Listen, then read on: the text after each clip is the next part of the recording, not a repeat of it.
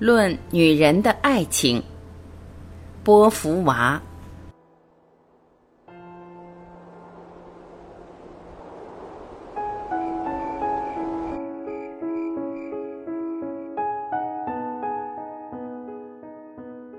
西蒙娜·德·波伏娃是法国著名存在主义哲学家，也是女性主义哲学代表人物之一。著作《第二性》深刻揭示女性命运，在思想界引起巨大反响，影响至今。本文节选自《第二性》，是波伏娃对女人的爱情、独立与衰老的论述，冷静雄辩。又饱含温情，在几十年后的今天仍然值得深思。一，论爱情。爱情这个词对男女两性有完全不同的意义，这是使他们分裂的严重误会的一个根源。拜伦说得好：“爱情在男人的生活中只是一种消遣，而它却是女人的生活本身。”几乎所有的女人都梦想过伟大的爱情，她们经历过爱情替代品，她们靠近过这种爱情，他以未完成的、危险的、可笑的、不完美的、虚假的面目造访过他们，但很少有人把自己的生存真正奉献给他。那些爱得发狂的女人，往往没有在幼稚的轻浮爱情中耗尽自己的心。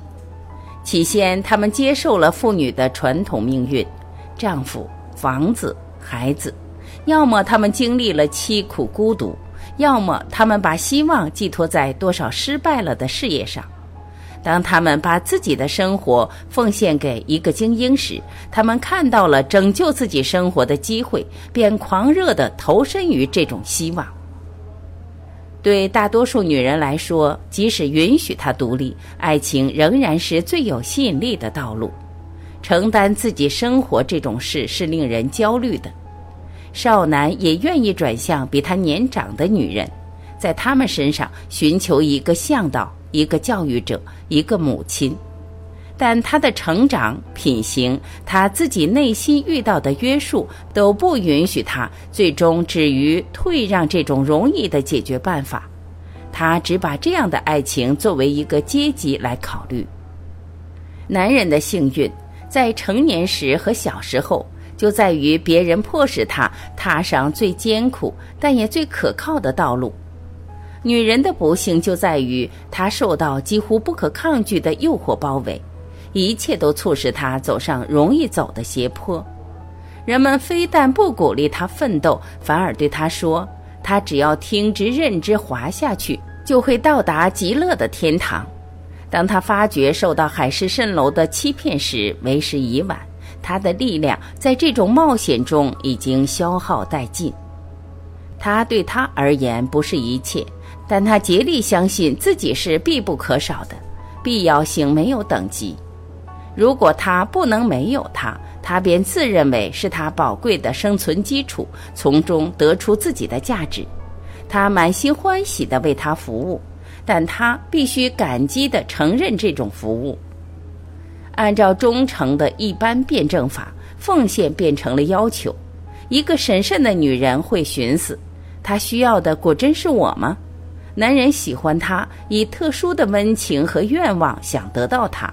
但他对别的女人就没有如此特殊的感情吗？许多恋爱的女人心甘情愿受骗，她们想无视，一般包含在特殊之中。男人让他们产生幻觉，因为他一开始也有这种幻觉。他的欲望中常常有一种狂热，似乎在向时间挑战。在他想要这个女人的那一刻，他热烈地想要她，只想要她。因此，那一刻是绝对的，但那是一刻的绝对。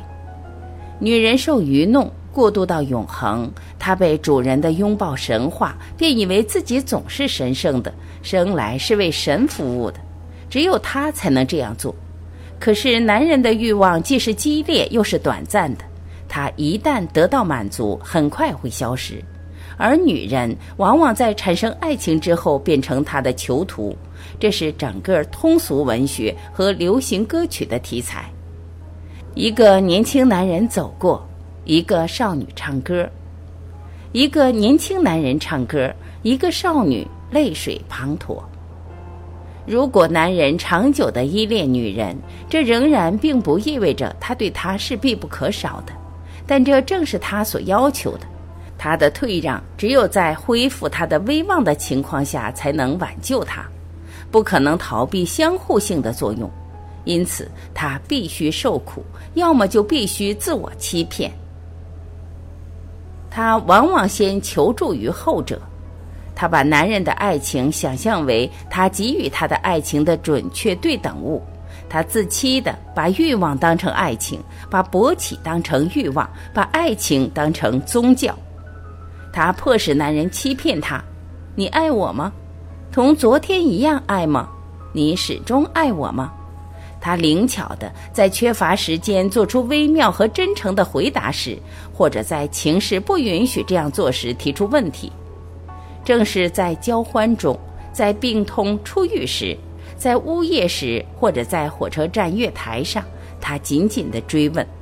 他把得到的回答当作战利品，得不到回答，他就让沉默代替说话。凡是真正恋爱的女人，多少是妄想狂。一个正常的女人，有时最终对事实屈服，承认自己不再被爱。但是，只要他没有走到承认这一步，他就总是有点不诚实。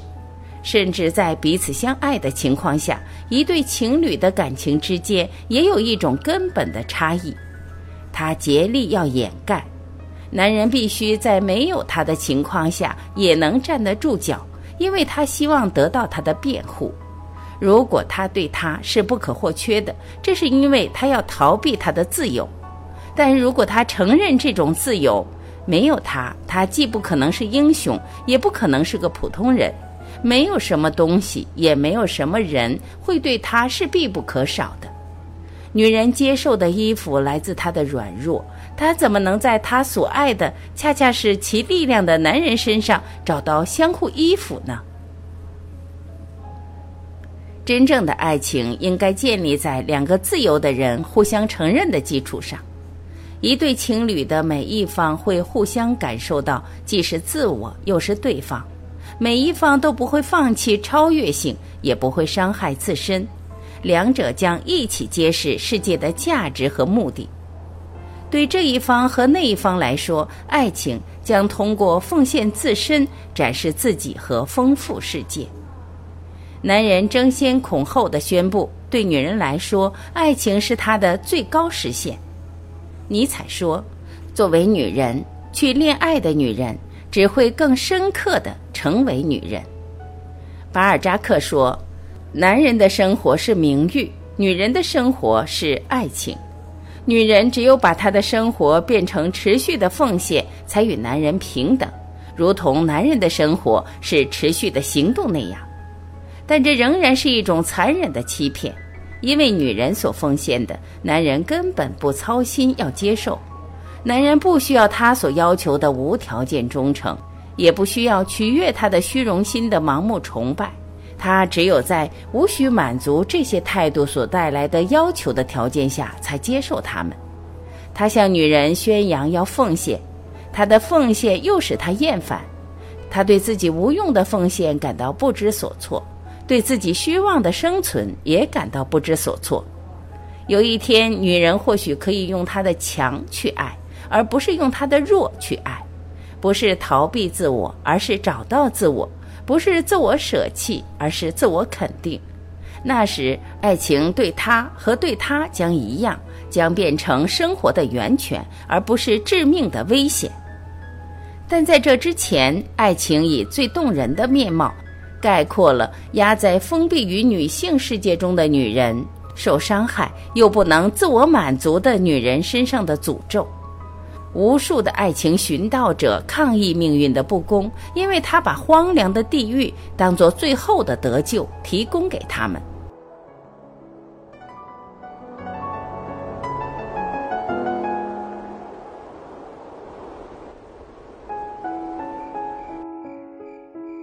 感谢聆听，我是晚琪，我们明天再会。